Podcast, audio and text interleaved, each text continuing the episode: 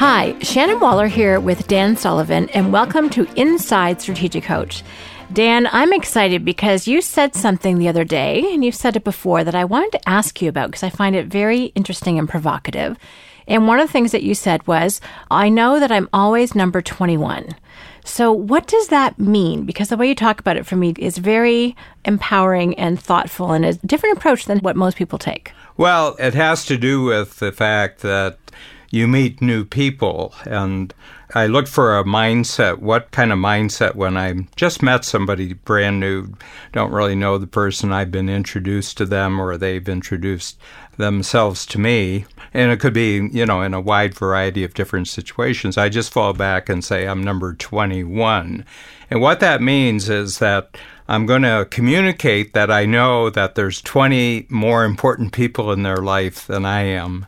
And that if I'm going to be useful to this individual at all and move up from number twenty-one to higher, then it has to be value that I create in their world, and it's not about me. So what I'm saying is that I'm going to have a relationship with this person.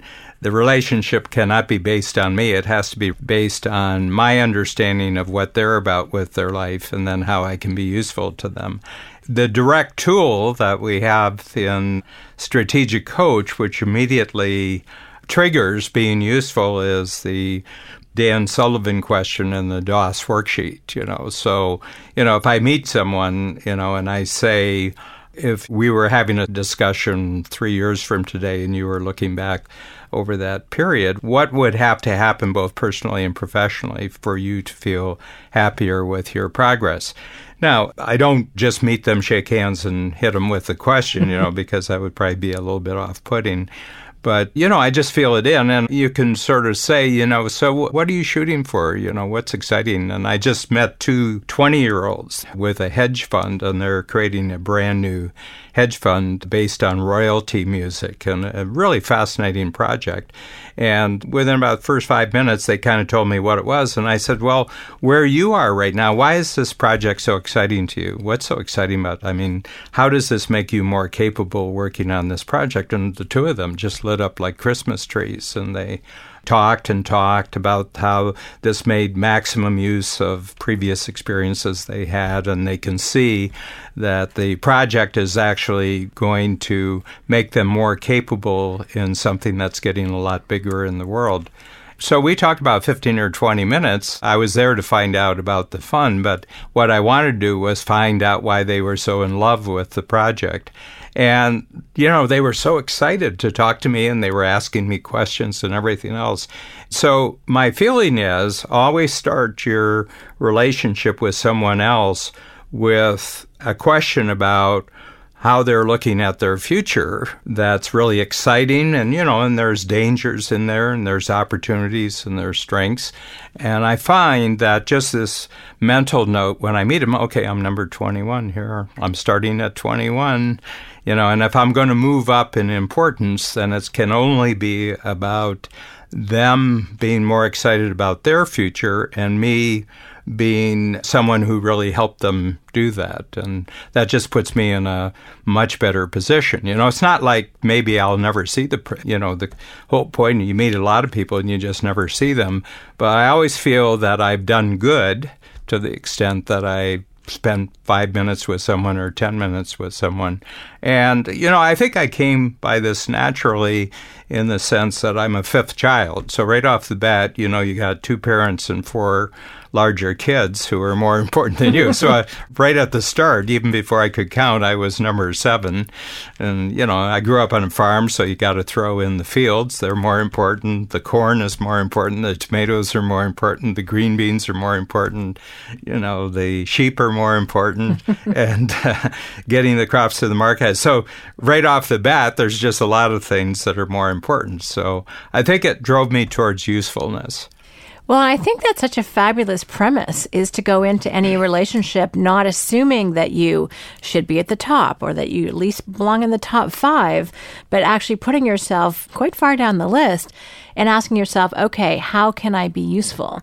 to this person. And your way of doing that has always been, as long as I've known you, to help people figure out their future. Mm-hmm. Because as you've said before, their past is gone.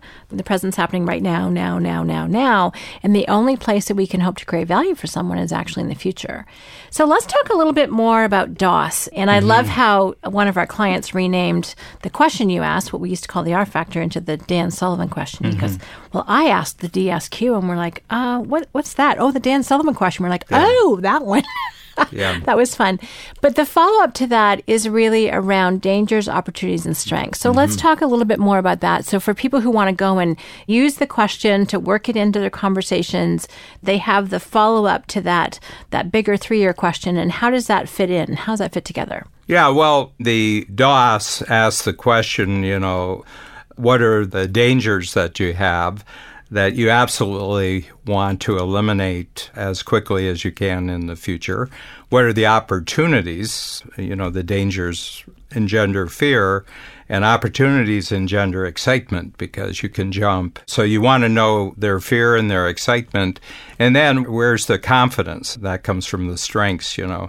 So my feeling is, you know, there's kind of a sequence here that if you can get a handle on what's really keeping their mind on something where they can't really do, it's in the area of dangers. And it can come in a million different forms, depending on the person and their situation. Same thing with opportunities. And then uniquely, they're the only one who can really talk about their strengths, you know. So the big thing is to get them really, really focused actually on their strengths. And what that does, Shannon, it actually allows them to appreciate their past. So a lot of this is about the future, but really when you transform someone's excitement about their future, you actually also will almost immediately start transforming the value they see from their past, because they have certain strengths that have been there all the time, and those strengths are going to be needed in the future to eliminate the fears and actually take advantage of the opportunities. And I think this is just humanity one oh one. This is how the human brain works. We live within our own framework. We come from the center of our own unique universe. We're going into a future that's unpredictable, but we do actually know better than anyone else what the agenda has to be ahead in terms of the D, the O, and the S, the dangers, opportunities, and strengths. So where do I want to start that immediately puts me in the most useful position is just to communicate them that what they're thinking about, what they're about, is a lot more important to them than I am important to them. So I just want you to remember me and just have a feeling that, oh, I've met this really useful guy. Mm-hmm. And it's funny because my sister came up and visited the office for the first time in Toronto, and your mother, Marilyn, asked her, well, what was Dan like when he was a boy? And she said, oh, Danny. She called me Danny.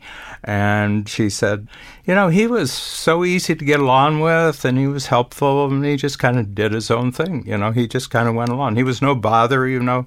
Nobody had any trouble with him. And I think I've had this basic instinct on how to not be a problem and actually be a solution from a very early age. Yeah, you really haven't changed. I have to tell you, I'm fairly consistent with who I was sixty, seventy years ago. You know, I, I think I operate in my seventies closer to who I was when I was six or seven than I did in any of the intervening decades. I think I started off really well and then, you know, got caught up in adolescence and who knows what they're going to do in their twenties and thirties. I found a rough decade. And I think I recaptured, I went back and captured a certain approach and a certain instinct that I had as a young boy. And I say, you know, you can be that way in your seventies, and people love it even more because you have far more talent and resources than you did back then. But I think it's just my basic approach towards these things called other people. Well, I love it because for me, it's sort of an antidote to arrogance. And also because it's so focused on not just making a difference, the kind of the usual ways, but just through being useful. And the questions you ask, and the thing I love about DOS, you know, dangers are what people are worried about losing. opportunities and excitement are what they stand to gain. And then confident people make decisions and actually decide whether or not there is mm-hmm. a way that you can be useful for them. Mm-hmm. So really stopping to focus on people's strengths mm-hmm. is a subtle but very profound aspect to this conversation. Mm-hmm. We do call it the DOS conversation mm-hmm. that really gives you this incredible prescription of how, if at all, you know, first of all, you've helped them get clear, so you've already been useful. Mm-hmm. But then if there is a way where you can help eliminate one of their dangers or maximize one of their opportunities or reinforce one of their strengths, you've created this usefulness already. So people are like, oh, I'd actually like to do that with mm-hmm. you. And our clients have used this to radically differentiate themselves because, as you said, the conversation is about them, not about you. Mm-hmm. So thank you, Dan, for sharing this. I love your approach and I love the value creation aspect of it. And yes, you're very useful. So thank you for that. Thank you, Shannon.